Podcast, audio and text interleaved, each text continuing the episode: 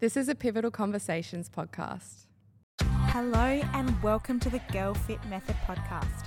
I'm your host, Natasha Wakefield, and I am here to help you take charge of your health, get empowered, and ultimately become the best version of yourself. Let's go. Hello and welcome back to the Girl Fit Method podcast. I have a Q&A for you all today and I also want to let you know that I will be revealing who the reviewer, the Gymshark voucher winner is. Whoever the reviewer winner is is what I was supposed to say. So I give away a $100 Gymshark voucher to anyone that leaves a rating or a review. I get asked a lot. People try to leave a, re- a review, sorry, on Spotify. You can't leave a review. You can pop a question in, which is really interesting, but they don't have. You don't have the ability to be able to actually write a review. But that's okay. I just need five stars on Spotify. And then on Apple Podcasts, you can absolutely leave a review. I love reading them, they make my heart so happy. So please do that. Take a screenshot of it, send it to me on Instagram, just through DMs, and you will go into the running for next month's voucher giveaway. And also, actually, on any other podcast platform that you listen to, there will be the ability, I would assume, for you to leave a rating or a review. Spotify and Apple Podcasts are obviously the biggest two. Um, but if you listen on any others, do the same thing, screenshot it, and you will also go into the running. I'm going to reveal that winner at the end of this podcast. Now, I'm doing a Q&A. I popped a question box up onto my Instagram. I'm going to answer these questions for you. And let me just say, I'm, I'm a little bit flustered. I feel like I need to just take five deep breaths and relax. So, my flight was late, and I'm in a bit of a rush here to get here to the studio to record this podcast episode, but I am here now. Let me tell you, if there's one thing I'm good at, it is working under pressure. I love a challenge. So, here I am. I'm going to smash out the answers to these questions. All right, starting with number one. I am so discouraged uh, working out because it makes me bloat. How do how do you manage gut issues in the gym? Okay, great question. So, uh, I guess bloating and feeling bloated can sometimes be a result of training, and I sometimes find that, and I've experienced this as well with my own within my own fitness journey, is that if you're not aware of your breath during exercises, you can sometimes not deep, uh, you cannot take enough breaths or breathe properly. Um, and we can hold our breath sometimes during workouts, which actually can really affect your digestion and cause bloating. That's something to be really aware of. And maybe I'll record a podcast episode all on how to breathe properly during your workouts, because that's really important part of working out. Um, now, obviously, if you're if you're suffering with digestive issues, absolutely, it is the worst, and it can make you feel just so blah, like you just don't want to train, you don't want to do anything, you feel bloated, you don't feel good in your workout clothes, all of those kinds of things. It's about coming, figuring out, I guess, the root cause of your digestive issues. I had a really great conversation with Jake all about bloating and digestive issues. I reckon it was about five or six episodes back. Um, you'll find that on the podcast if you do scroll back, and we go into depth around the main causes for bloating. Interestingly, obviously, there's foods that can cause that. A massive reason why women do struggle with digestive issues is, believe it or not, stress and anxiety. And it's kind of hard because if we do, I'm, I'm not discounting that you will, you know, if you're struggling with having digestive issues, that there's not actually something there that's causing that. However, sometimes we can stress about having digestive issues or we can stress about bloating, which in turn then makes us more stressed, which makes us more bloated and have more digestive issues. So, finding a way to regulate your nervous system, calm down, and be able to manage stress can be really helpful. Um, there is so much that I could delve into here. It's really hard without me knowing specifics, but I would really be saying if you're finding that you're having quite severe digestive issues, then maybe just paring back your exercise, sticking with lower intensity workouts. Higher intensity workouts will increase cortisol levels, which then can slow down your digestion um, and affect your um, yeah digestive system in a negative way. So I really wouldn't be adding more stress to your body right now. Even if it means you just take some time off the gym and working out and you just walk and just get some movement, then just do that. Um, but making sure that you know you're aware of what you're consuming. I talk a lot about not eating too much fiber, also not eating too little fiber as well.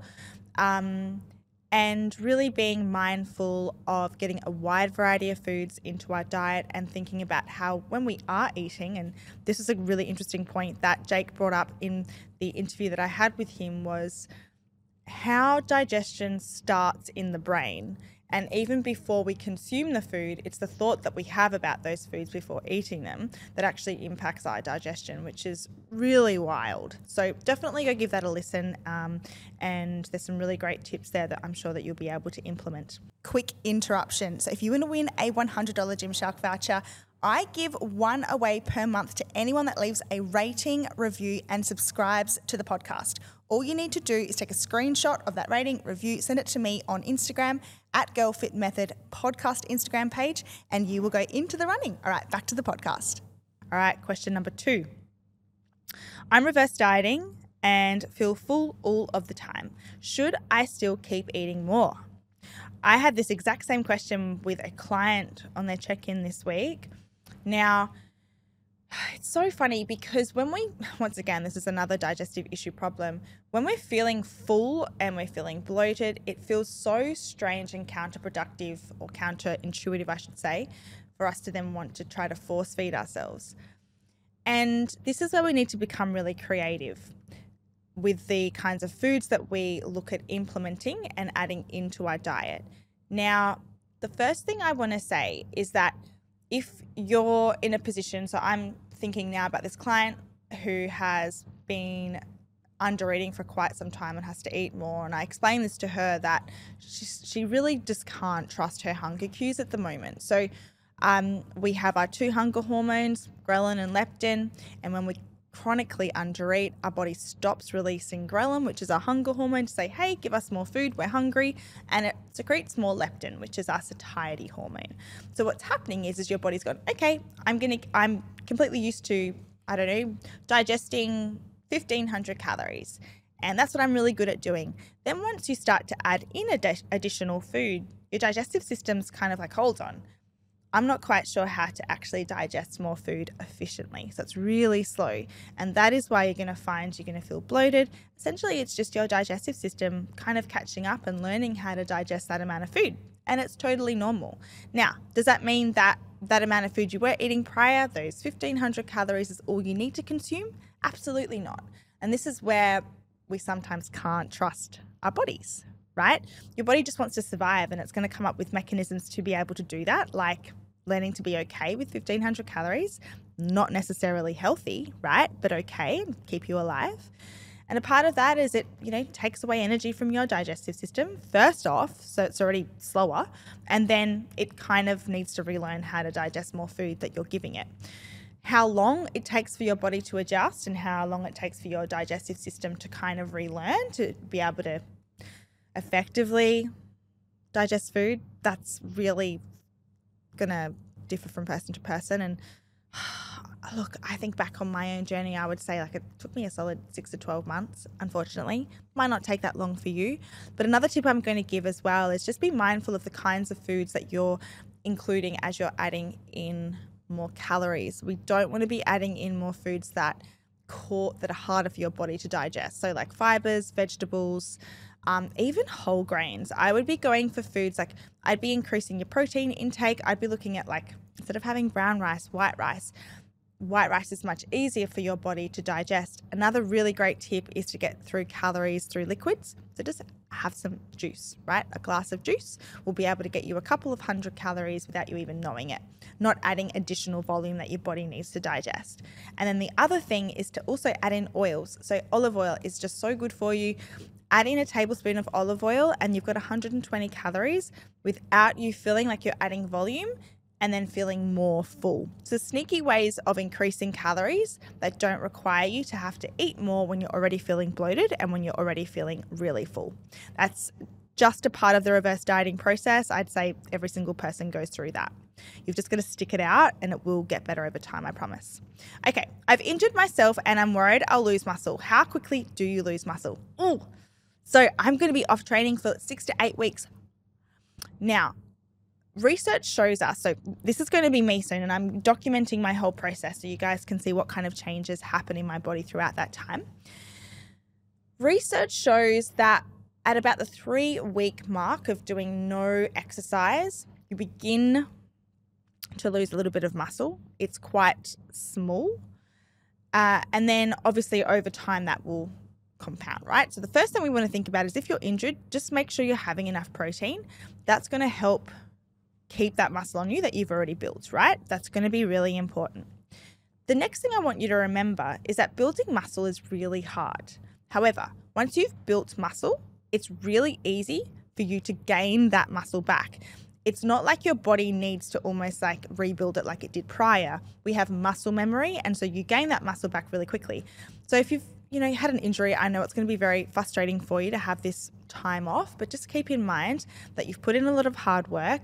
And once you are at a point where you're feeling better, you're able to exercise again, it, I promise you, will not take long for you to get back to where you were prior. The most important thing is that you allow your body just to rest right now so you can actually get into things much quicker. The worst thing you can do is rush back into training, re injure yourself, and then you're out for another few months. But really, it's about three weeks and then we start to lose muscle, but it's only a real small amount. Psst, I just need to share a quick message with you all. So, listen, if you are stuck under eating, over exercising, and seeing no changes in your body, and you are ready to make that change, head down to the show notes. We have an application form for our one on one coaching program that includes our three phased coaching method that has helped women across the world find food freedom and improve the look of their body. All right, back to the podcast episode. Okay, what workout split should I do if I work out three times per week?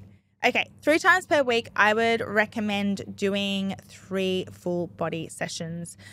What that's going to allow is for you to be able to hit each muscle group at least twice per week, which we know is the sweet spot when it comes to building muscle. Um, okay, next question. I'm just going to find my next question. Okay, I am trying to reverse diet. How many calories should I increase each week? Or should I only increase once a month? All right, so with a reverse diet, typically what you want to be doing is increasing on a weekly basis. If we if we prolong that process too much, you kind of defeat the purpose of it all. So what we want to think about doing is as we're increasing calories, we want to essentially be able to teach your body to be able to maintain its weight eating that amount of food. If you think about it, if you're increasing on a weekly, uh, excuse me, on a monthly basis and you're only increasing by 100 calories, it is so minute. And here's the thing you might be tracking everything that you're consuming, but even if you know, you're reading off of labels or you're, I don't know, you're having like an apple one day, then you're having an apple the next day, there's going to be a different amount of calories in the apple yesterday to the apple today. You can never completely be bang on with your calories on a daily basis. So by only increasing like 100 calories a month, you're probably going to be fluctuating anyway by that, like previously, which you haven't even been aware of. It needs to be a substantial amount that you're increasing. And we want to really send that strong signal to the body that it's getting these additional calories to be able to use it effectively throughout the general movement that you have in the day and then also through your workouts, as well as uh, really assisting in your recovery so that that metabolism fires up so that you can be able to continue to increase your maintenance calories. I've got another question here about reverse dieting, and it was around what to do if my weight increases but my measurements stay stay stay stay fairly stable. Blah, stay fairly stable. All right, so as we reverse diet, weight will increase for a whole different range of reasons mostly just the fact that we're eating more food and our glycogen stores will increase, but also, hopefully, fingers crossed, you're building muscle too. So that's really normal, but a great indication of whether you're gaining fat or whether you're just gaining weight is going to be your body measurements. So it's like physically impossible for you to gain fat while having your waist measurements stay the same and not really increase. That is 100% going to be just weight gain from, you know, muscle glycogen, from potentially hormones, stress, a whole bunch of things. Training as well, because when we train, we inflame, you get little micro tears in your muscle fibers. That's inflammation in your body. That also makes you weigh more. There's all of these things that will impact your weight. So, your body measurements are a really great way to track progress. Just on that as well, though, if you are building muscle, you will find measurements will increase in different areas of your body, in particular, like arms, legs, hips, all those kinds of things. That also does not mean that you're gaining fat either. Progress pictures, awesome as well to track. But I don't know about you, but I've found that with a lot of our girls, sometimes when we see when they see the number on the scale increase and then they have a look at their progress pictures they're already going into looking at their progress pictures with this mindset of i've gained I've gained body fat. And so sometimes I actually can't see the difference, which is wild to me because I'll look at them and go, my goodness, I can see you're building muscle. I can see you're getting leaner. And they're like, no, I can't see it. And that's because they're focusing way too much on what the scale is saying. In that case, if it affects you that much, please don't weigh yourself because I'll tell you right now during your reverse diet, you will gain weight. It is just a part of the process and it's just the way that it is. But if it affects you and it stops you from being able to stay focused on your goal of increasing your calories, then it's probably just not going to be the right option for you. And it's just not necessary, especially if you're tracking other measurements. All right, guys, that is it. But before I go, I'm going to be revealing who this month's Gymshark voucher winner is. And we have the beautiful Claire. So Claire sent me a DM. Your Instagram handle is Claire Fit N I C L A I R E F I T N I. Please send me a DM and I will get that Gymshark voucher over to you. Thank you so much for leaving a review. And if you haven't already, please do it. It means the absolute world to me and it allows me to be able to spread my message to more girls across the world for them to know that they don't need to be stuck eating low calories and they can find food freedom. All right, guys, until next week, big love, Coach Tash.